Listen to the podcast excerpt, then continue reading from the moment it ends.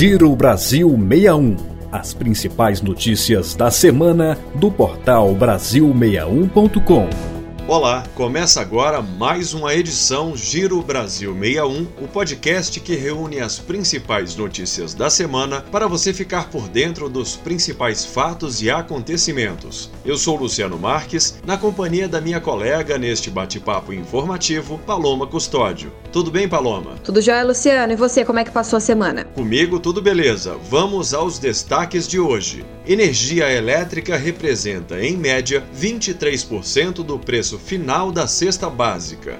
Ministério da Saúde libera a vacinação contra a gripe para toda a população acima de 6 meses. Brasil possui 411 bilhões de reais para financiamento de projetos verdes por meio de bancos públicos. Dia Internacional das Micro, Pequenas e Médias Empresas. 86 milhões de pessoas são beneficiadas pelas atividades dos pequenos negócios. E curso gratuito sobre o sistema financeiro está com inscrições abertas. Começamos nosso giro com um dado que pesa no bolso do consumidor. O custo da energia elétrica representa, em média, 23% do preço final da cesta básica no Brasil. A informação consta em um estudo encomendado pela Associação dos Grandes Consumidores Industriais de Energia e de Consumidores Livres, a Abrace. Além disso, o peso da energia é maior para os mais pobres. Para uma família com renda mensal de até R$ 1.908, o gasto com energia chega a 9,1% do orçamento, enquanto para famílias com renda superior a R$ 23.850, corresponde a apenas 3,5%.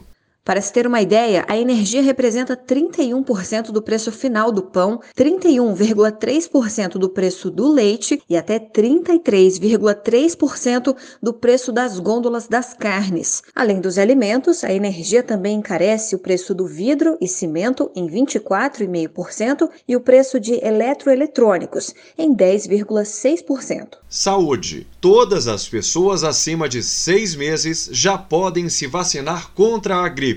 A liberação começou no último dia 25 de junho, quando o Ministério da Saúde autorizou estados e municípios a aplicarem o imunizante no público geral, enquanto durarem os estoques. A vacina influenza previne o surgimento de complicações e impede uma possível pressão sobre o sistema de saúde, uma vez que diminui a chance de mortes causadas pela doença. O imunizante da gripe está sendo aplicado em todos os postos de vacinação do país, com estoque. Segundo o Ministério da Saúde, 80 milhões de doses já foram distribuídas para aproximadamente 38 mil postos de vacinação, espalhados por todas as unidades da federação. O Brasil possui 411 bilhões de reais disponíveis para financiamento de projetos verdes intermediados por bancos públicos federais. O valor foi estimado no período entre outubro de 2021 e dezembro de 2022 e é oferecido pelo Banco do Brasil, Caixa Econômica, BNDES e o Novo Banco do Desenvolvimento. Em 2021, o governo federal criou o Programa Nacional de Crescimento Verde, com a gestão do Comitê Interministerial sobre Mudança do Clima e Crescimento Verde, o projeto busca aliar o crescimento econômico ao desenvolvimento sustentável.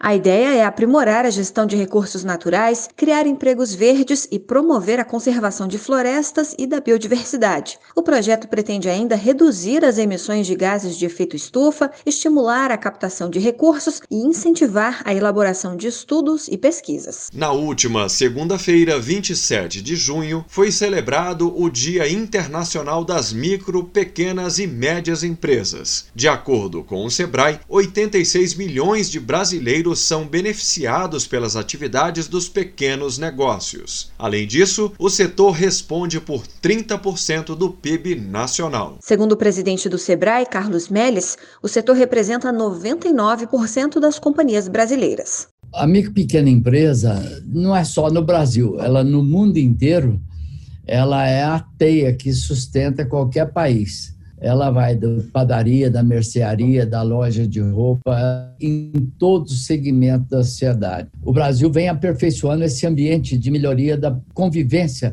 com a micro e pequena empresa.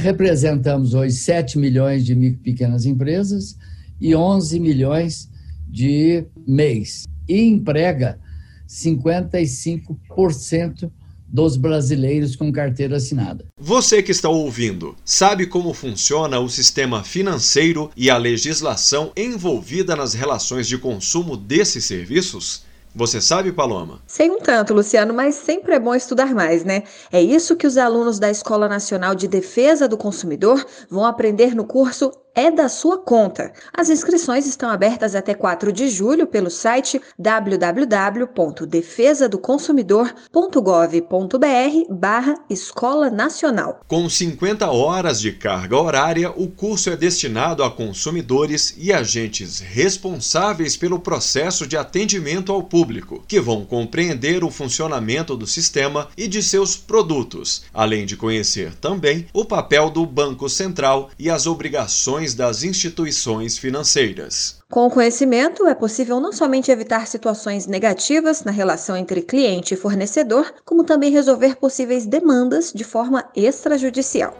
O Giro Brasil 61 termina aqui. Nos acompanhe nas próximas edições. Tchau! Boa semana para todos e até semana que vem. Você ouviu Giro Brasil 61, as principais notícias da semana do portal Brasil61.com.